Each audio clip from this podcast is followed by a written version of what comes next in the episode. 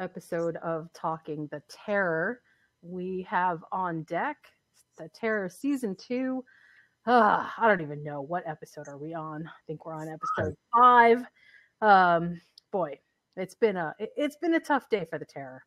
Um, I am Jen. I'm broadcasting from the beautiful state of Hawaii on Maui. It's gorgeous. Everything's beautiful here. And I'm joined by my co-host Kinte. Kinte, how are you today? I'm good. I'm good. I'm uh, here ready to talk some terror. All right.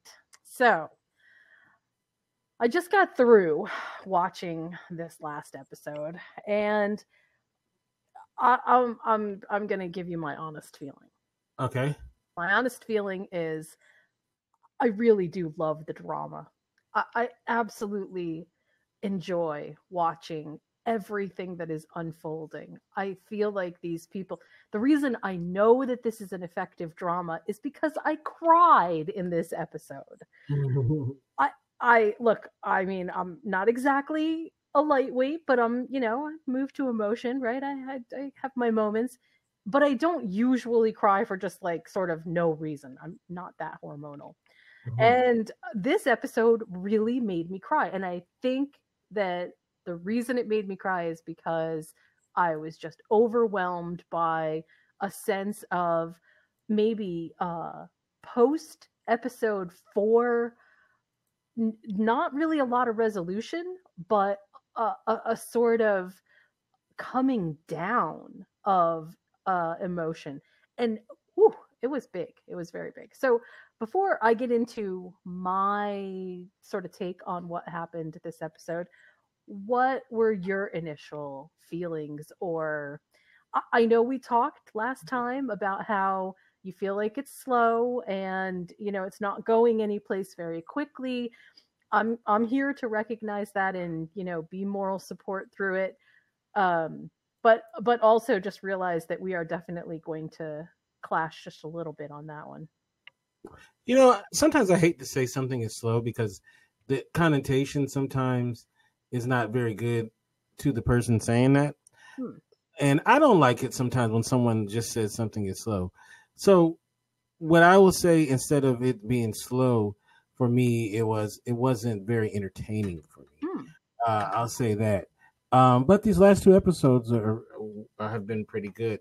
Um, this episode to, uh, tonight was was excellent. I thought so. Um, I I think building off of what they did last week, this was a good follow up to that. Um, it's still, you know, I mean, I still have my reservations, but just this episode in the vacuum, uh, it was pretty good episode. It kept my attention all the way through. I, I okay, so I'm gonna do a layer this right.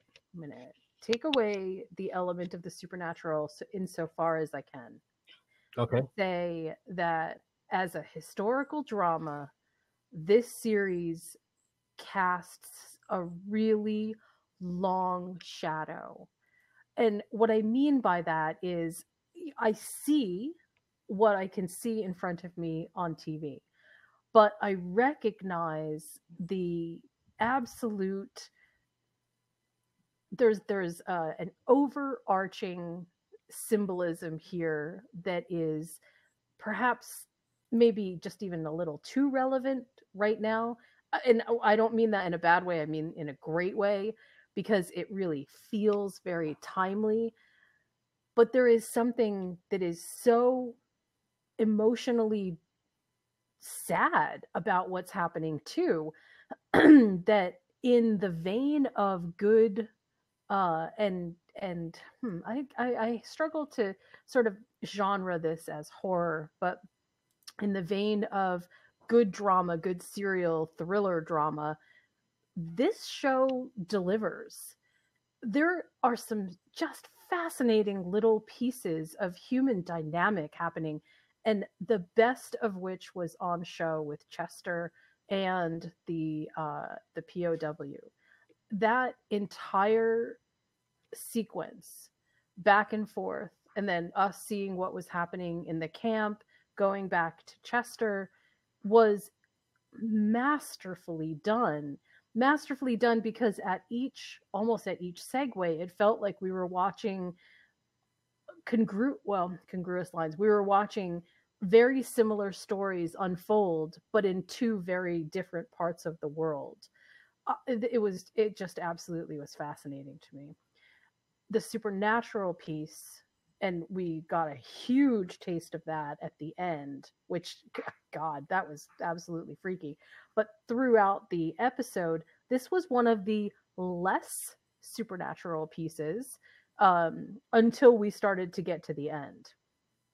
And it and it worked almost better than some of the other episodes. The moment that you realize that the POW is not supernatural, not Yurei, uh, and not uh, you know, that there is nothing different from him other than what makes him exceptional because of what he's going through, opens up a brand new expanse of how does Chester deal with that piece and uh, i feel like that was just absolutely brilliantly written. What did you think? No i mean i thought it was i thought it was very well done as well and um you know any good show has a lot of good layers to it and keeps you off kilter and that definitely did. So kudos to them for doing that. There were there's so many um there's there's a lot of stuff to unpack um and if we look at this episode sort of sequentially mm-hmm. the, at the beginning I, I i just sort of as a as a side note but you know also toward the beginning i was really surprised to find out that after all of that uh lead up that Luz is the one who was the ghost woman the quote unquote ghost woman uh in hide and seek right. that was really fascinating to me I I don't think that that was um, that that was a mistake on their part, as in like they were leading up to something. I think that Luz is actually unquote ghost woman uh, in hide and seek. Right. that was really fascinating to me. Okay. I, I, I don't think that that was um, that that was a mistake on their part, as in like they were leading up to something. I think Mm-hmm. That that just played back, by the way. Yeah, yeah, I know. Oh, okay. So, uh, so okay, so I don't think it was a mistake. I think it was absolutely intentional and a signal that Luz is something has a bigger part to play in the story than even we've seen so far. I I, I sort of want to get down to kind of brass tacks though the the whole search for uh, Takayama. What do you think about that? Um, give me a little more what you're asking. Well, what do you think about this whole? Okay, so he's a translator. Chester's a translator, and they're on the, the trail of this elusive admiral, right? What do you think of that piece of the story? Um, I really, at this point, I don't have any set in stone thoughts of what I think about it. Um, you know, I mean, it's just, you know, to be honest with you, I haven't put a lot of thought into where's that's going. I'm just kind of along for the ride with that. Ride. Mm-hmm. So to me, this feels like we are chasing paper tigers. Mm-hmm.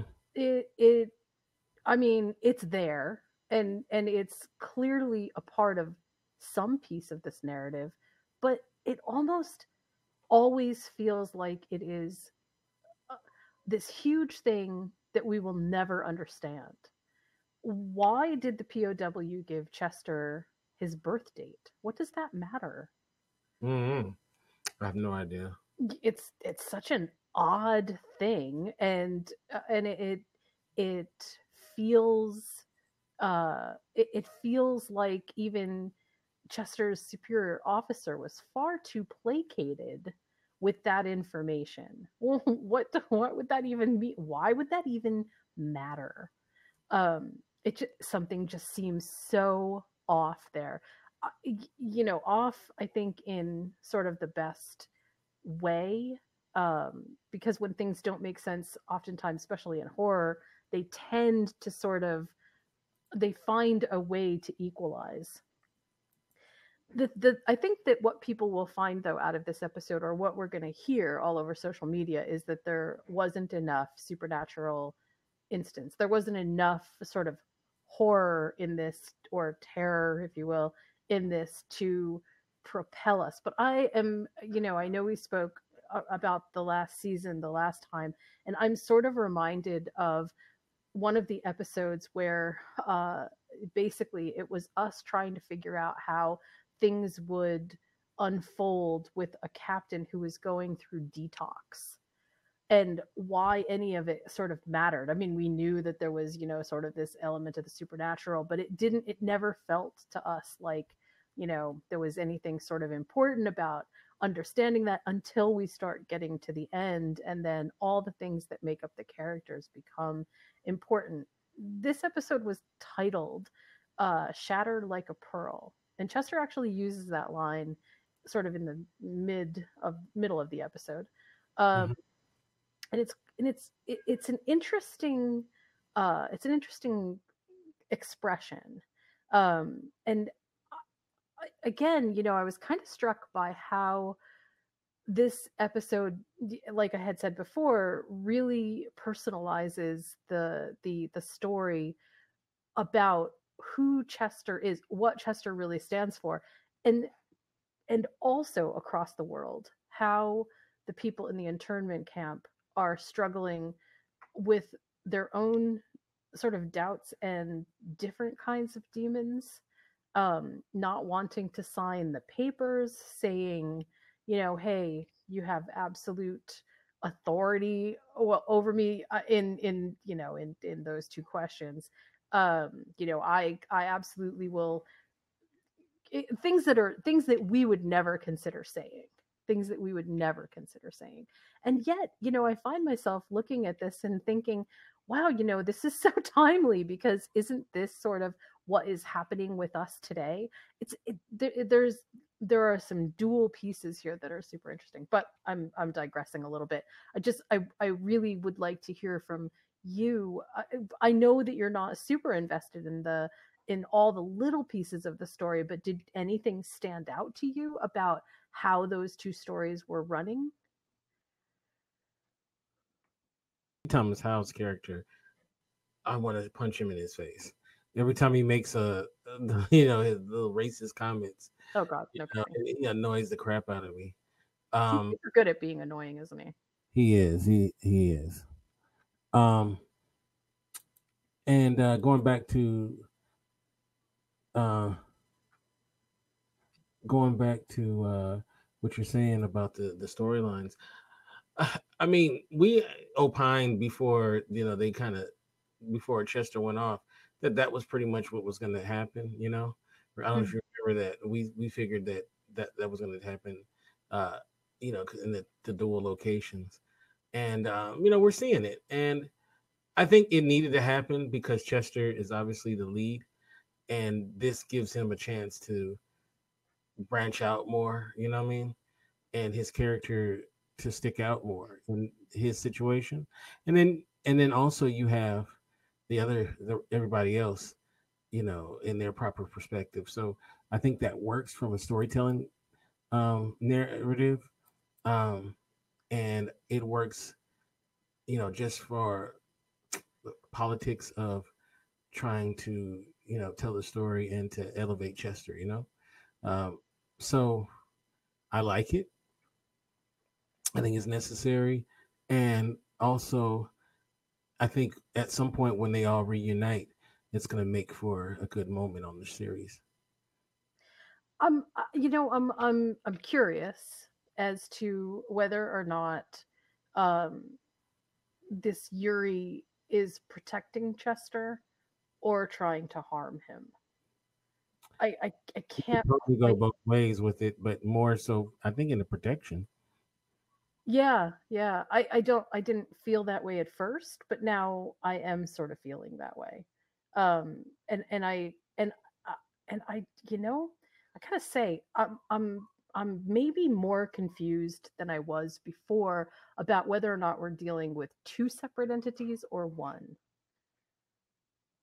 Because I I have to wonder if Yuko is maybe part of a duality and and that we are seeing something more split at work here than just one thing. I don't know. I I mean I have like a million questions which in some ways feels really good because I really like it when when shows challenge my sort of ability to see through them. Nothing feels like it's just being open and transparent and and we're not being led by the hand to figure stuff out. At the same time though, there are I have so many big questions about what's happening that it's a little it it starts to stack up pretty quickly. Like why did uh why did she need to be okay why was the yurei at the end uh the the the dead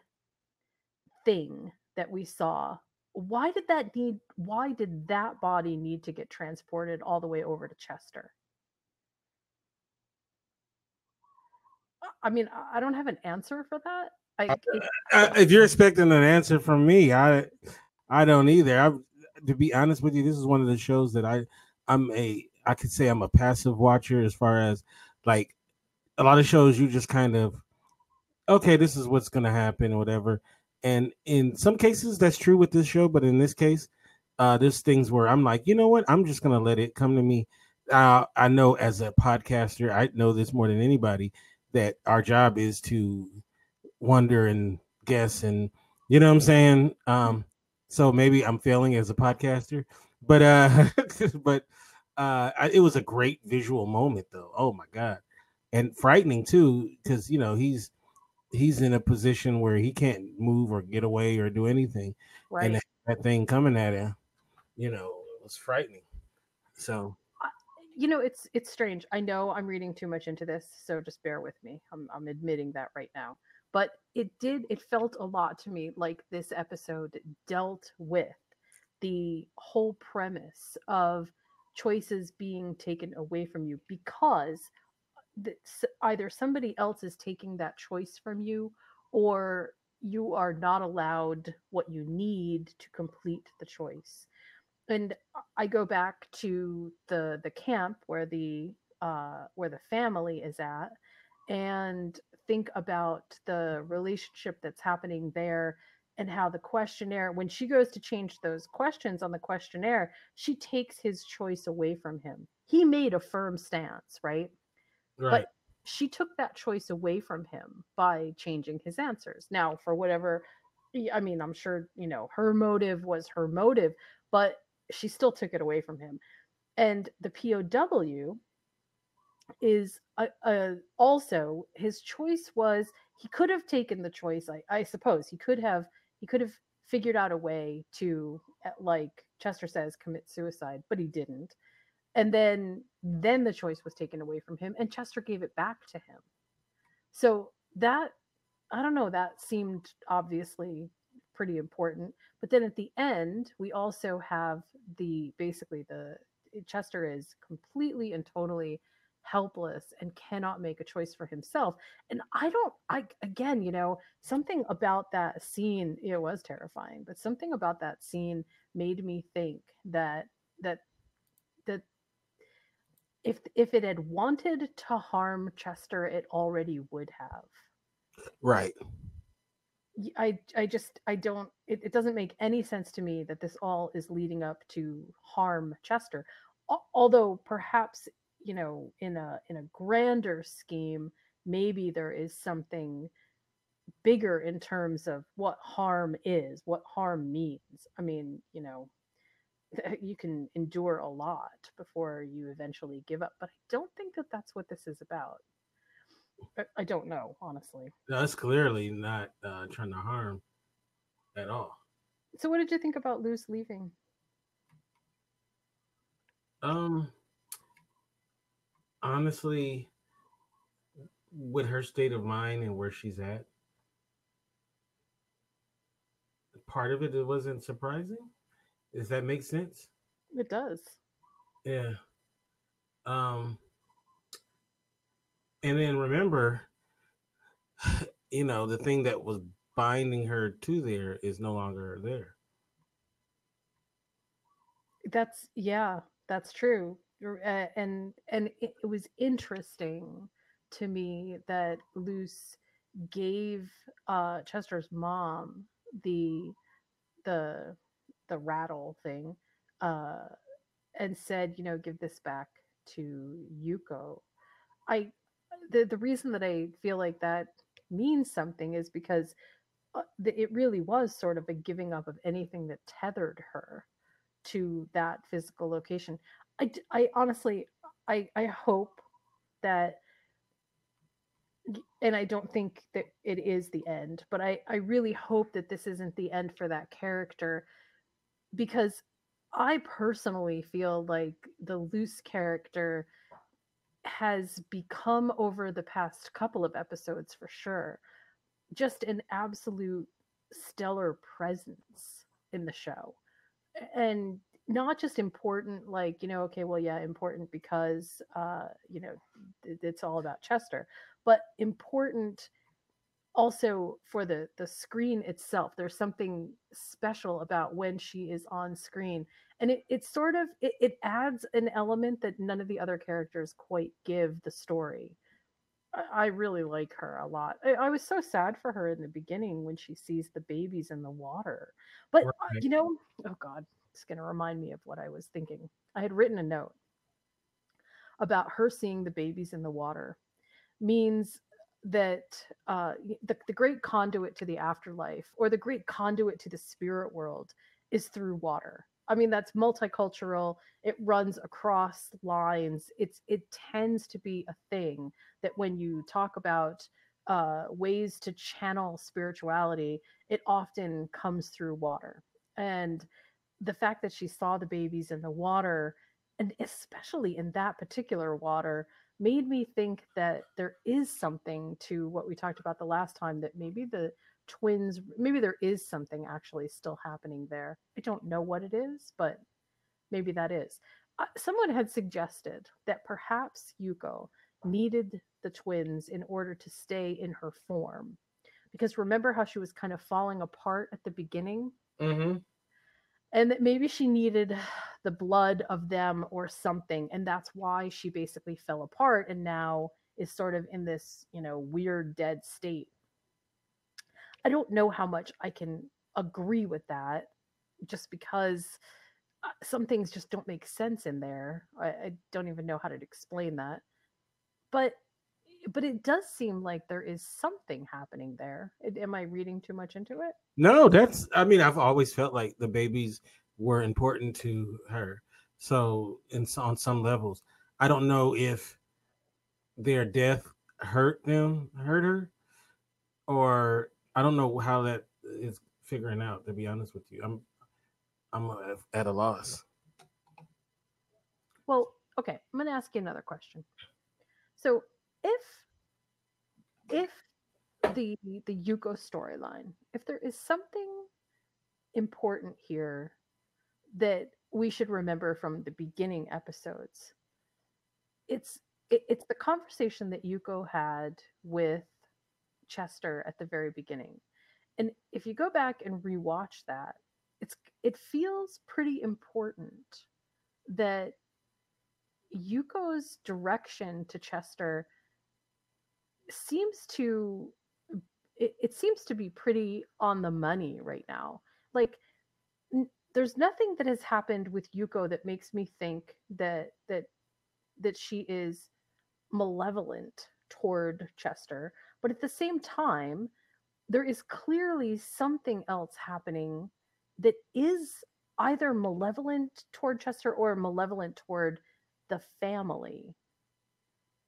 And and I don't you know I remember speculating that I thought that this might be a case of the sins of the father being visited on the sin on the on the uh on the person of the son. Uh-huh. And I, I don't know if that still holds water but partly because the, I feel like the middle part of the story is sort of disintegrating and I don't know where it got left, right? There's there's the there's Chester's dad, and then there's the people at the internment camp, and I I don't that loose affiliation of men that were sort of together and talking all the time are no longer together and talking all the time. Right? Does that do you know what I'm saying? No, I, I hear exactly what you're saying. Um, I think at this point, there's just not enough information to really make a, a educated guess on what's happening. Um, I, if you think about it, look what happened, right? Um, that guy tried to de- destroy their boat and was basically murdered. you know, right? So seems like that's protection, right? Uh, something happened where the guy was intimidating um, the father, and then he got caught in that machine. You know, but but but but my question, I think, is and does this actually lend itself toward this idea of duality? That there are two separate things happening. There's one piece is the possessions. Mm-hmm. And then the other piece is the Yuko piece. And maybe the Yuko piece is not the same as the possession pieces. Mm. I, I don't know for sure, but I, I am getting the distinct impression that we are perhaps reading so much into this being a single supernatural element that maybe it's really not. Maybe there are multiple things happening here, and we're concentrating too hard on one piece because that's the road that will that, that makes the most sense at the moment. I mean, I, I loved at the moment in this in this episode when Chester takes uh, the POW's picture and says, "Okay, well, you're not a Yurei because you're not blurry in the picture." I mean, uh, so there, there's a little bit of uh, it, it feels almost disbelief on my part just to think that okay is that that's so that's how he's identifying stuff? I mean i don't know that it just feels weird but on the other hand it seems as if chester has completely accepted this whole thing and it, it's just so rooted in sort of his experience that maybe that maybe that's why we as a, as the audience are sort of not seeing everything that we should see because through Chester's eyes he has accepted it. I, I, I don't know. I don't know.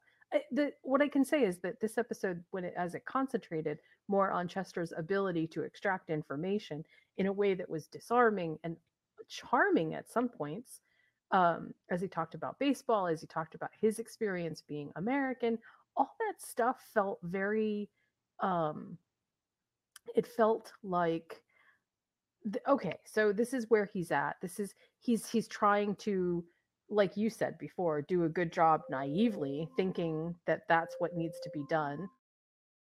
And then at the same time i'm sorry hold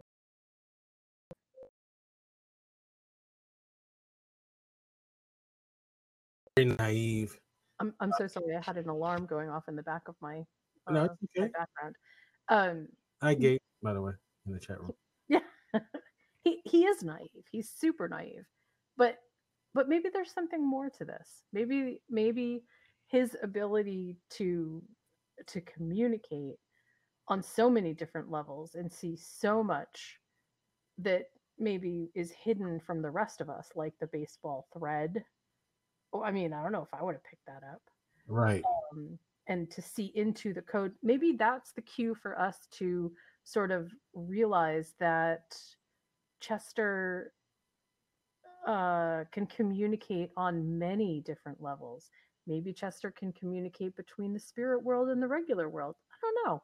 I, I have a lot of questions and a lot of sort of feelings about what they might be leading up to. But I can say after this episode that I really like the ride that this provides us.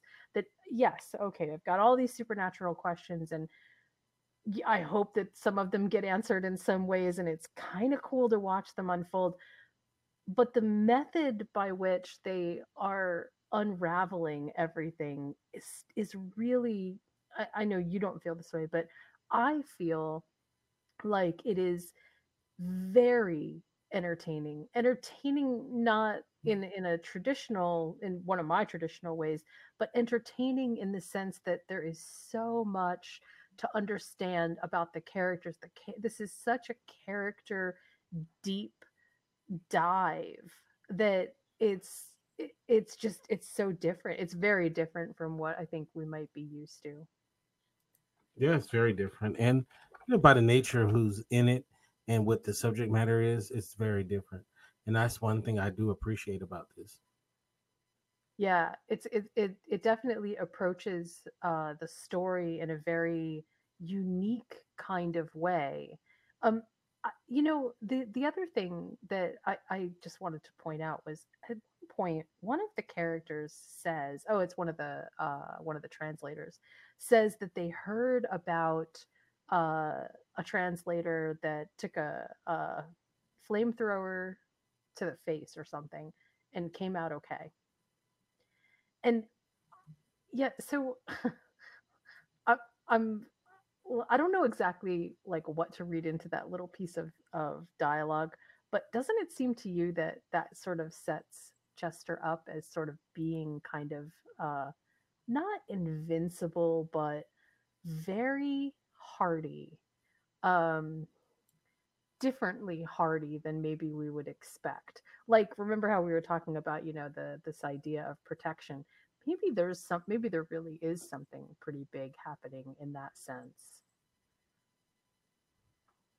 Yeah um i mean i just took it as that's just a way of you know just recounting what happened in the last episode. I didn't make it that deep um but uh you know i mean it is t- uh, it is definitely true.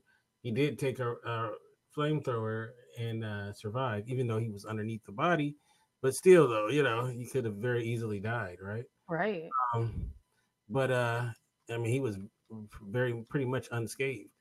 So I'm I'm also a little curious to hear what you think um, about how at the uh, well, I guess how the relationship at the uh, at the camp now is sort of feeling a, a bit different.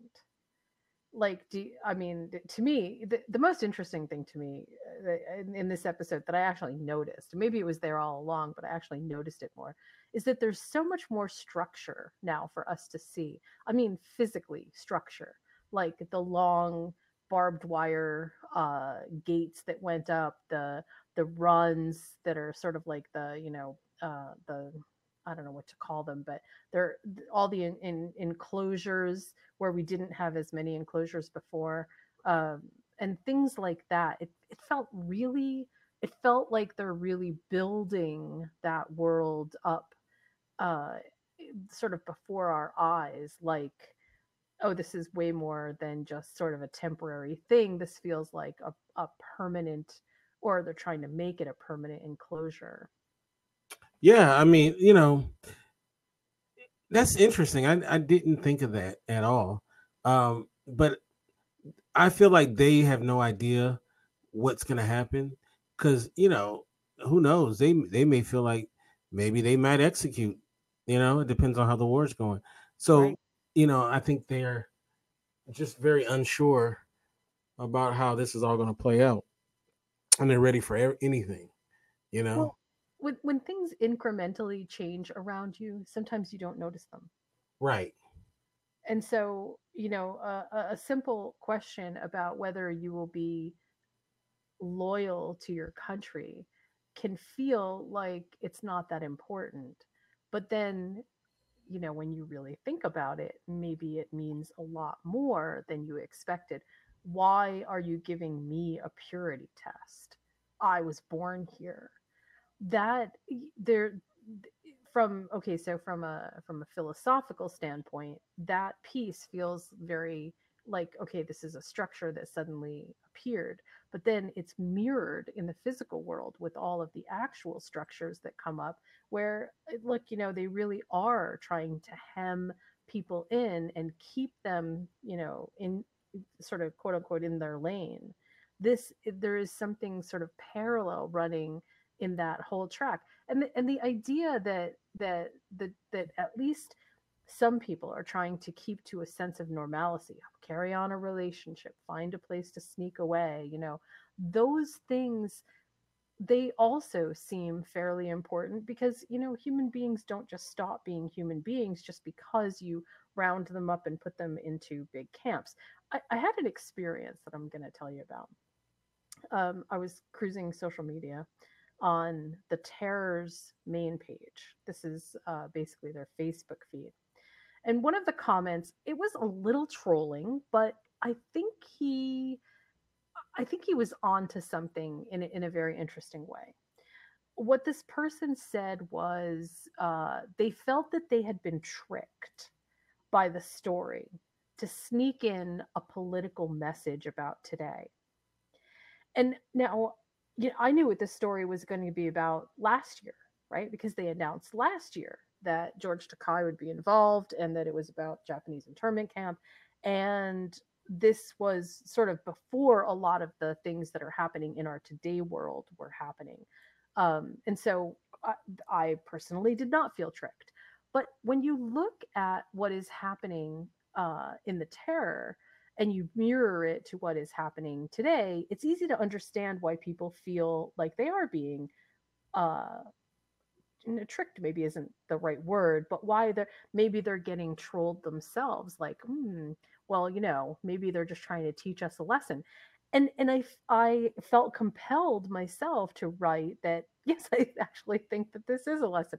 You wouldn't feel this way. You wouldn't feel like you were being tricked if there wasn't something that was tying your experience today to the experience that they're are go- that they're recounting historically here. In other words, there is definitely a center of the terror that connects with exactly what is sort of happening to us today all of our questions all of our our uh, sentiments about what is it to be american it does not feel so far in the distant past when you watch the terror and realize that those same exact questions were being asked then does that? Do you know what I'm saying? No, it, may, it makes perfect sense. And you know what? Yeah, he got tricked because he was stupid. So, and, uh, so I feel so bad for him. Aw.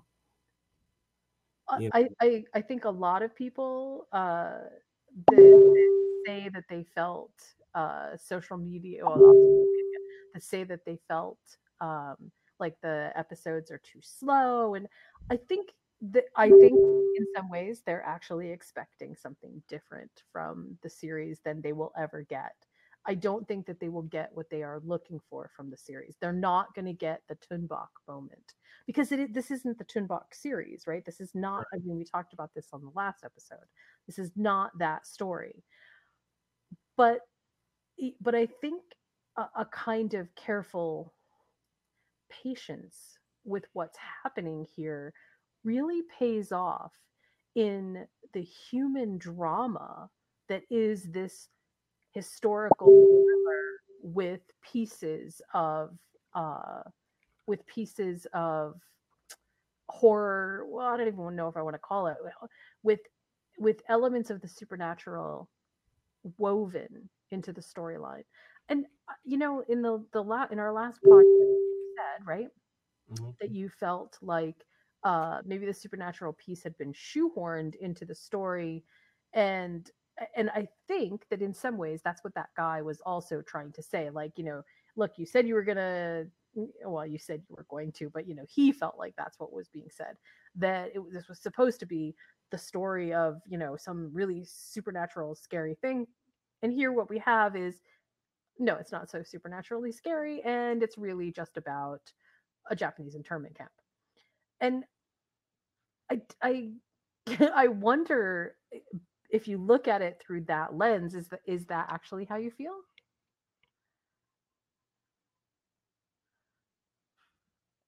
I actually more I'm more interested in the history than I the the uh, supernatural part of it.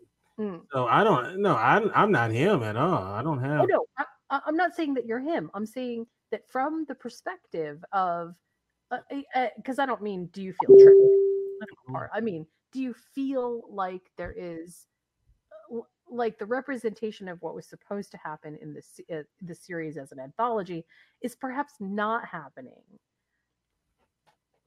No, I mean I just feel like it's they put this in the wrong section. Mm. That's all. It should have been its own thing. I I think that you actually might be right.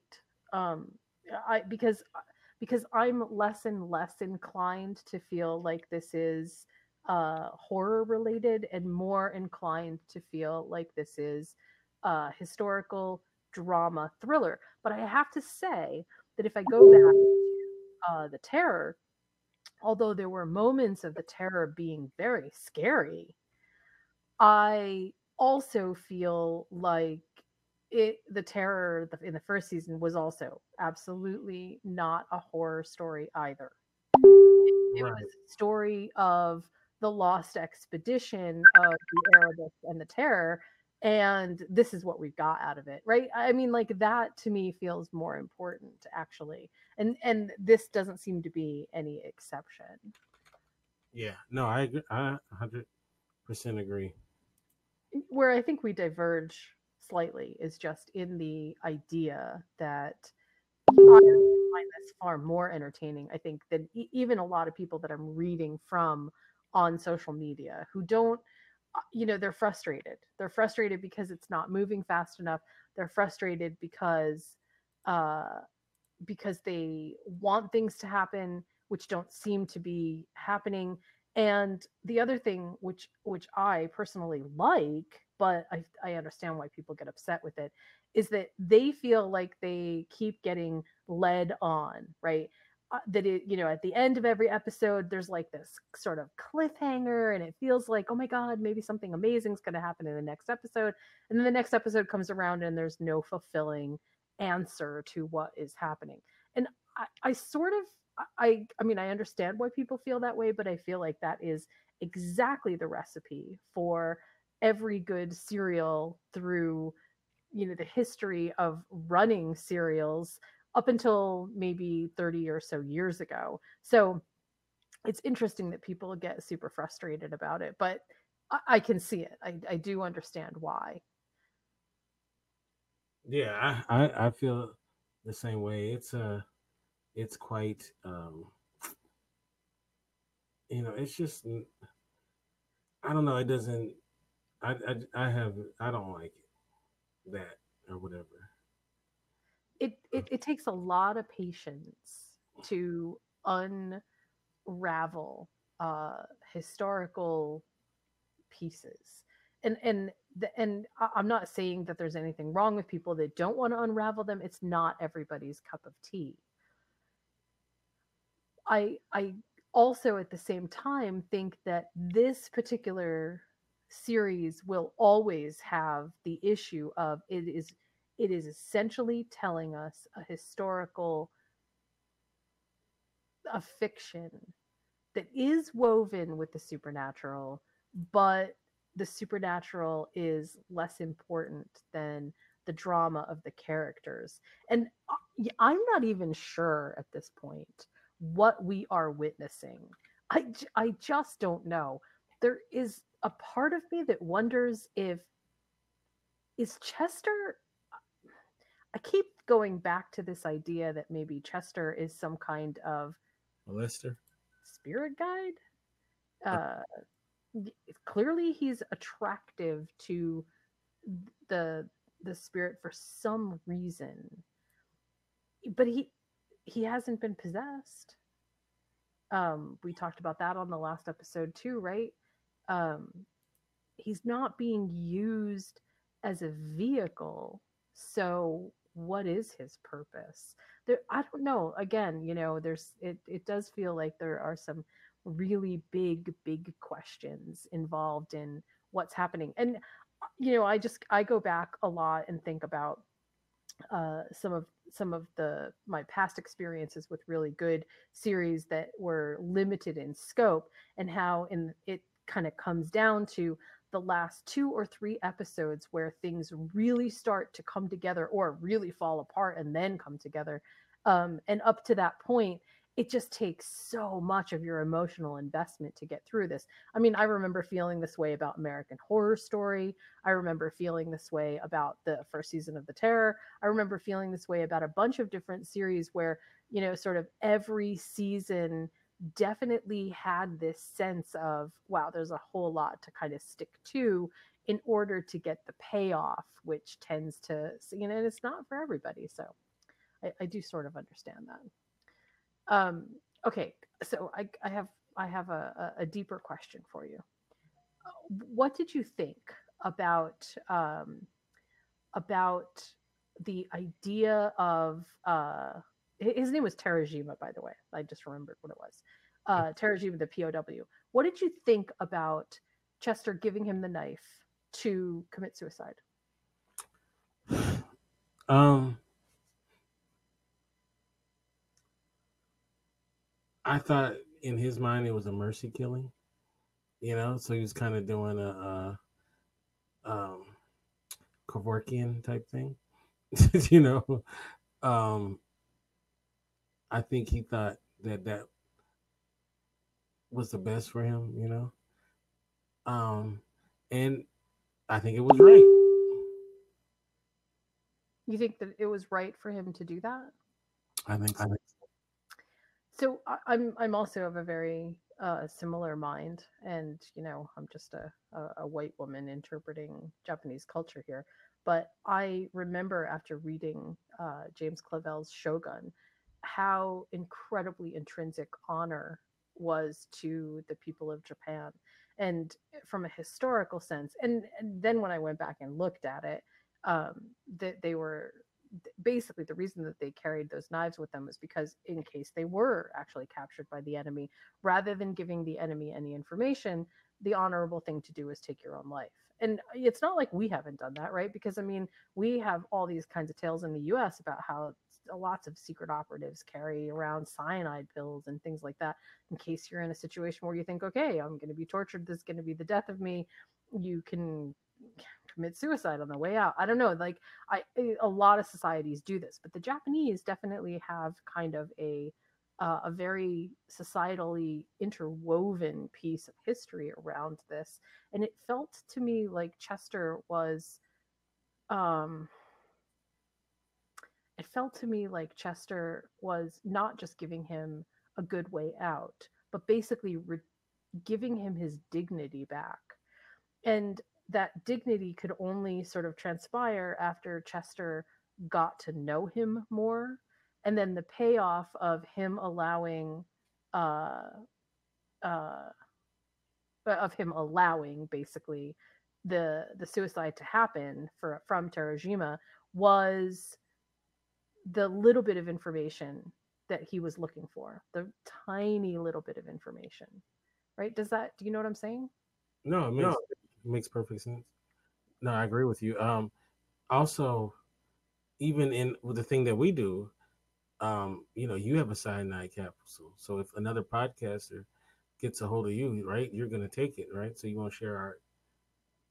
Oh, was it cyanide I was supposed to have? Shoot, you know what? I'm gonna have to replace it because I think mine's got like ecstasy in it or something. Uh, or that too.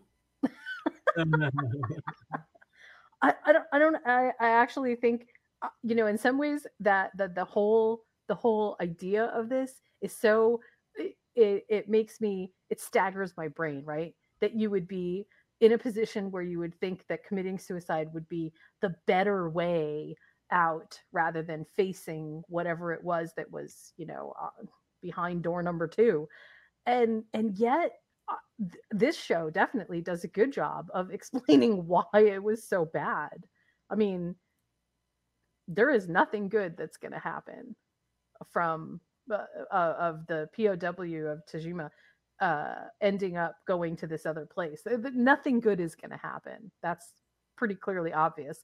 But the idea that Chester, who is supposed to be an American operative, gives him that final way out sort of says that you know obviously again chester is walking in two worlds he's not just one thing or other he's firmly in the center right does it do you know what i'm saying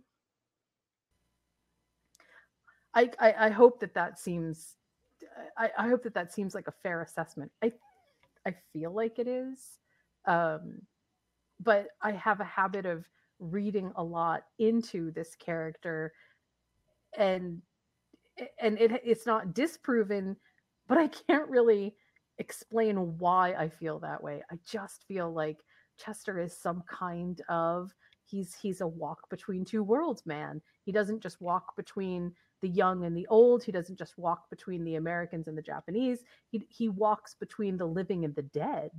And that there's something pretty. Didn't somebody say something about that? about that? Didn't they say like you are a dead walking amongst the living? yes, something? yes, they did, yeah. and they yeah. said it directly to Chester too. Yeah, crazy. But but at that point, I think we were sort of being duped a little bit because what we thought was the Yurei was actually not. Right. And so, but that, you know, in some ways that doesn't really even matter because honestly, we know that there are so many coded messages, hint, hint, that are happening both on the level and sort of off the level that it very well could mean something that is uh, a little bit more the name of this episode um, or the way that the the terror on social media uh, represented this episode was dead man walking. Mm-hmm. and and y- you know okay so that feels relevant clearly like hey we should be paying attention to this. Who was the dead man walking? You know wh- and and what does that really even mean? I don't know. Um uh, my guess is that in our next uh, by our next podcast that we will have uh a couple of answers, not as many as I think we would like, but a couple of answers that may shine a light on what the purpose of uh, chasing Chester is. I, I also am not going to count out the fact that the colonel isn't just going to go chase Chester down and interrupt uh, Yuko's attempt to do whatever it is that she's going to do to Chester or that it's going to do whatever it's going to do to Chester. Um, because I could almost see that coming from a mile away. You know, yeah. where again, you know, cliffhanger, but yeah, probably not the cliffhanger that would. It looks like he's in 100% health in the next episode. So, what's that? it looks like he's in 100% health in the next episode and and that and that to me seems yeah that to me seems like that's why you know maybe we're not going to find out exactly what we think we're going to find out but still we should find some interesting things out so. Yeah. well i guess we'll have to stay tuned and and see what happens. All right. I, I i'm i'm going to end uh this episode or this podcast by saying that for the people who are really frustrated with the way that it's that the the story is working i i honestly think that if you're not happy up until this point this really may not be the show for you because i don't see any i don't see any huge changes in the way that they're presenting the story i see a lot of changes from where we were at the beginning but i don't think that we are necessarily going to all of a sudden ramp up the supernatural until maybe the very end.